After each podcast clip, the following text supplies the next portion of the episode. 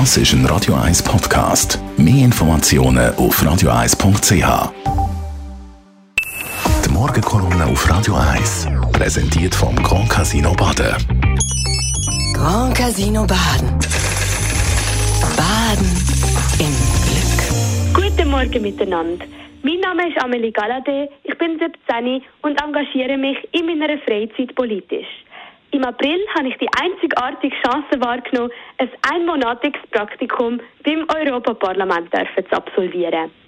In den folgenden Minuten werde ich erzählen, was man als Praktikantin beim EU-Parlament macht, was ich in diesen vier Wochen über die EU gelernt habe und wie ich die Beziehungen von der Schweiz zur EU in Zukunft sehe. Was macht man als Praktikantin beim Europaparlament?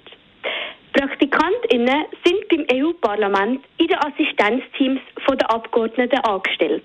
Jede Parlamentarierin und jeder Parlamentarier hat ein Team aus mehreren AssistentInnen, wo sie oder ihn bei Alltagsgeschäft und allen anfallenden Aufgaben unterstützen. Das ist ein großer Unterschied zum Schweizer Parlament, da Mitglieder im Nationalrat oder im Ständerat keine Assistenzstellen finanziert erhalten. Ich habe im Team von einem luxemburgischen Sozialdemokrat geschafft und vom ersten Tag an spannende und herausfordernde Aufgaben erhalten. Zum Beispiel eine Recherche zu einem bestimmten Thema, das Erstellen von Faktenblättern, Sitzungsnotizen oder von Social Media Inhalten. In diesen vier Wochen in Brüssel hat sich mein Bild von der EU und der Relevanz von der Schweiz für die EU fundamental verändert. Während meinem Praktikum habe ich bald gemerkt, dass die Schweiz im Europaparlament keine Priorität ist. Wenn ich mich als Schweizerin vorgestellt habe, haben viele die Schweiz neben den üblichen Stereotypen mit der halbdirekten Demokratie, also der regelmäßigen Volksabstimmungen und mit den komplizierten Beziehungen zur EU assoziiert.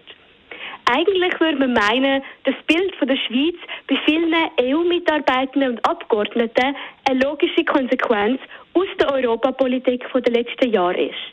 Allerdings ist mir persönlich die doch eher geringe Relevanz von der Schweiz beim EU-Parlament lange nicht so bewusst gewesen. Zum Schluss noch ein Ausblick aus meiner Perspektive. Wie könnten Beziehungen von der Schweiz zur EU in Zukunft aussehen?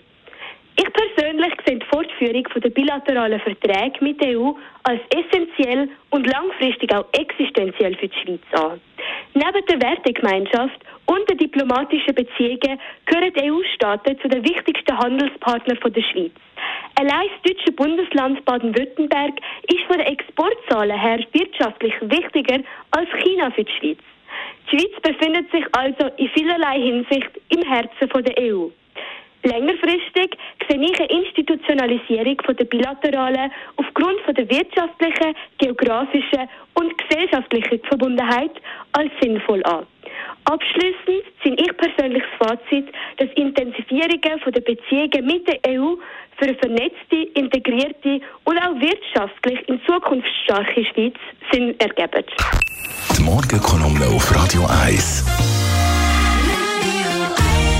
Tochter von der Chanda Galadé hat übernommen. Amelie Galadé, jederzeit zum Nachlassen als Podcast auf Radio 1. Das ist ein Radio 1 Podcast. Mehr Informationen auf radio1.ch.